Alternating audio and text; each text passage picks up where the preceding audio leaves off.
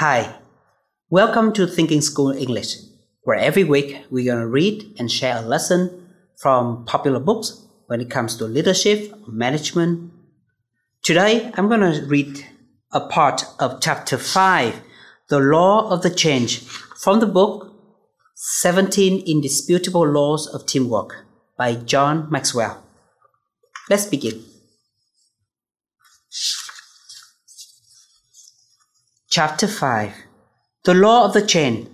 The strength of the team is impacted by its weakest link.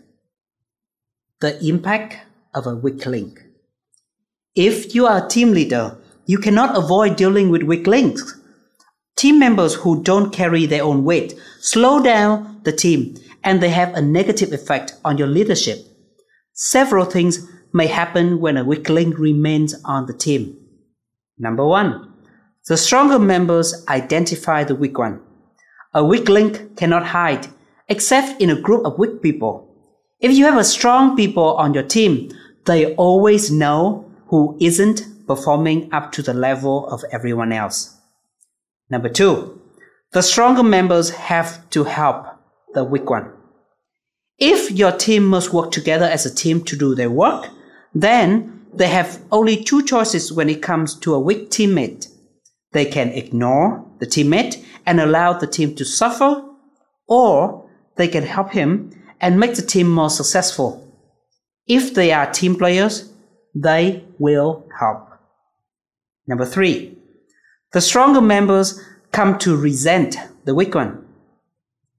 Whether strong team members help or not, the result will always be the same resentment. If no one no one likes to lose or fall behind consistently because of the same person. Number four, the stronger members become less effective. Carrying someone else's load in addition to your own comprom- carrying someone else's load in addition to your own compromises your performance. Do that for a long time and the whole team suffers. Number five, the stronger members question the leader's ability. Anytime the leader allows a weakling to remain a part of the team, the team members forced to compensate for the weak person begin to doubt the leader's courage and discernment. You lose the respect of the best when you don't deal properly with the worst.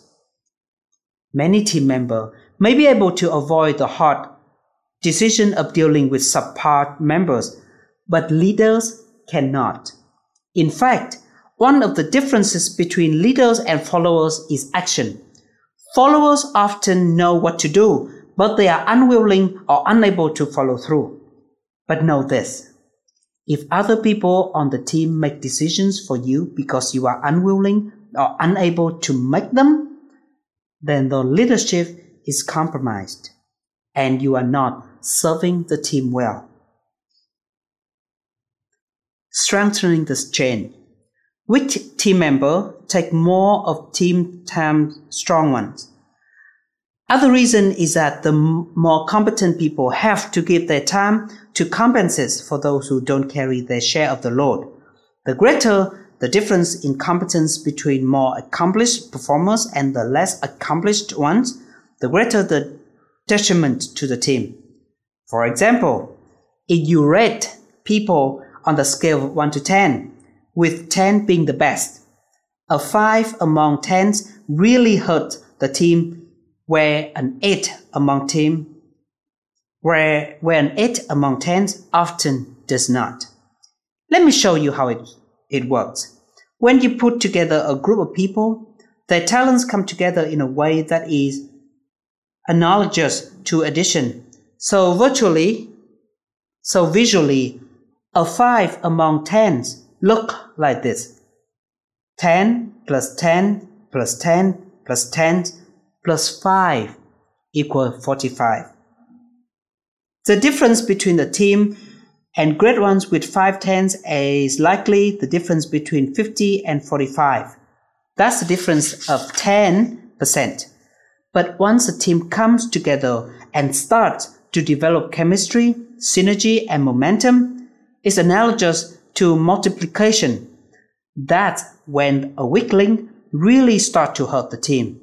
It's the difference between 10 times 10 times 10 times 10 times 10 equal 100,000. And this 10 times 10 times 10 times 10 times 5 equals 50,000. That's a difference of 50%. The power of the power and momentum of the team may be able to compensate for a weak link for a while, but not forever. A weak link eventually robs the team of momentum and potential. As long as a weak link is a part of the team, everyone else on the team will suffer. That is part of the law of the chain.